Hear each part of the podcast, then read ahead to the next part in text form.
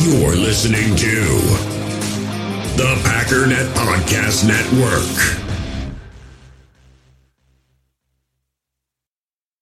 With threats to our nation waiting around every corner, adaptability is more important than ever. When conditions change without notice, quick strategic thinking is crucial. And with obstacles consistently impending, determination is essential in overcoming them. It's this willingness, decisiveness, and resilience that sets Marines apart. With our fighting spirit, we don't just fight battles, we win them. Marines are the constant our nation counts on to fight the unknown. And through adaptable problem solving, we do just that.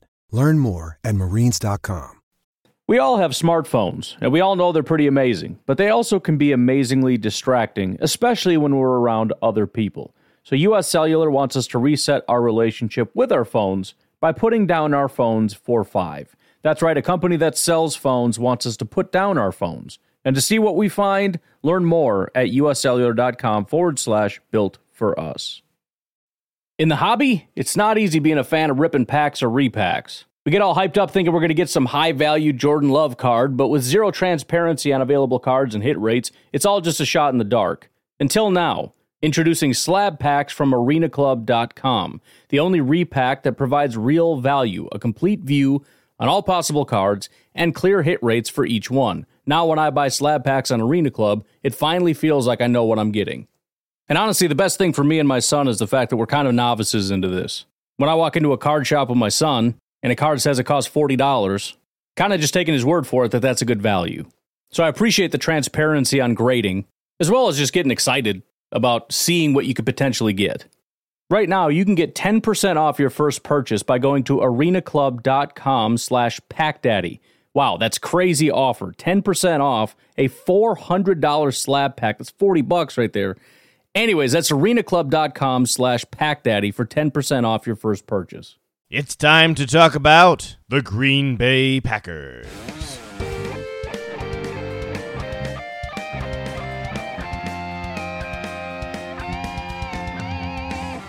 This is your Packers Update, the Daily Cheese, brought to you by Packernet.com and powered by Overtime Media.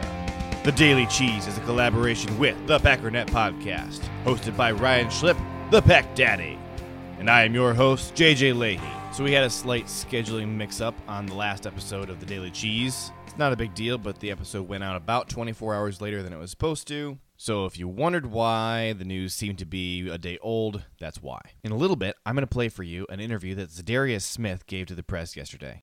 Let's talk about wide receiver Malik Turner, not wide receiver Malik Taylor, who has been on the Packers practice squad for the last year. I'm talking about the former Seahawk, who dropped a crucial pass in the playoff loss to the Packers last year. He's not a big name, so in normal years, we wouldn't even be talking about him. However, with fans starved for any news surrounding the wide receiver position, it's notable that the Packers brought Turner in this past week for a visit. A little bit of background. He went undrafted in 2018 and spent most of the season on the Seattle Seahawks practice squad. He was activated for six games late in the season, and in 2019, he made the opening week roster and was active for 15 games. He was targeted 22 times and had 15 receptions. Seattle commentators observed that he started to really struggle with drops toward the end of the season. He only had one touchdown. However, of his 15 receptions, 10 of them were for first downs. Let's imagine the Packers do sign him. I think he's immediately better than Reggie Begelton, Darrius Shepherd, and Malik Taylor. Darrell Stewart is an undrafted free agent that we picked up right after the draft, so he currently has zero NFL snaps to look at. His value is going to lie in the coach's perception of his route running skills, along with developable potential. The guy he'd be competing with the most is actually Jake Kumerow. Your memory probably features Jake Kumerow much more heavily involved in the 2019 offense than he actually was. Kumerow had 21 targets compared to Malik Turner's 22, 12 receptions, Malik had 15, and Kumerow had 8 first downs, and tied Turner with one touchdown. Kumerow and Turner respectively had 219 and 245 yards, although with 3 extra receptions, Turner's yards per reception were a little bit lower. The two guys are actually very similar. Even their 40 times are just a few milliseconds off. The biggest difference is their age. At 29 years old, Kumerow is actually the oldest receiver on the Packers roster. And this is the point.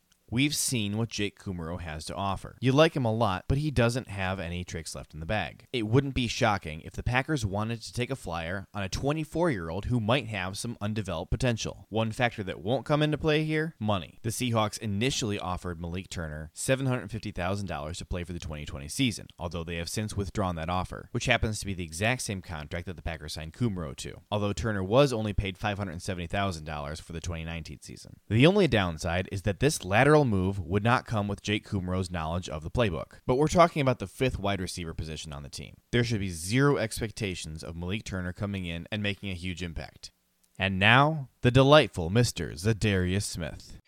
Obviously, the run game was uh, an issue for you guys uh, throughout last year, never more so than your last game. What was it like going into the offseason with that as your final kind of taste of the season? And how do you fix it? Uh, it was hard, you know, coming out that last game because in that championship game, they basically beat us because of the run game. And, you know, uh, they got on our edges. And uh, like I told you before I left, that's something that we need to work on. Uh, basically, me, Preston, and everybody in the outside linebacker room uh, setting better edges. So for myself, I know I took that into the off season and been working on that each and every day um, to get better at it. What is it like uh, not doing interviews this year without your buddy Preston? He left, and in you come, and you can't tag team it anymore. Man, it's so sad. but nah, for real though, man, I, I, miss it, man. And I told Preston, man, that we was gonna do it anyway. I was gonna bust in uh, here when he just did his interview, but uh, I know they stopped me, man, because we had our chemistry, man, and we had a, a good thing going with that, man, with the Smith Bros. Can you hear me? No, nah, I can't hear you. Speak up a little louder, Steve. Can you hear me? Yeah, I'm just joking. Okay.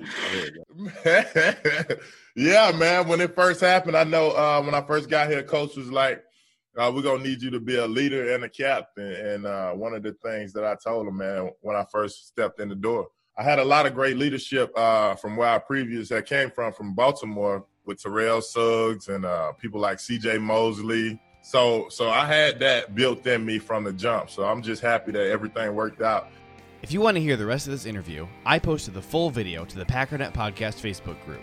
That does it for today's episode of The Daily Cheese. For more in depth analysis and a look at Packers strategy, make sure you're subscribed to the Packernet Podcast, hosted by the Pack Daddy, Ryan Schlip. Keep up on all the Green Bay Packers news by going to Packernet.com and follow the Packernet Podcast on Facebook.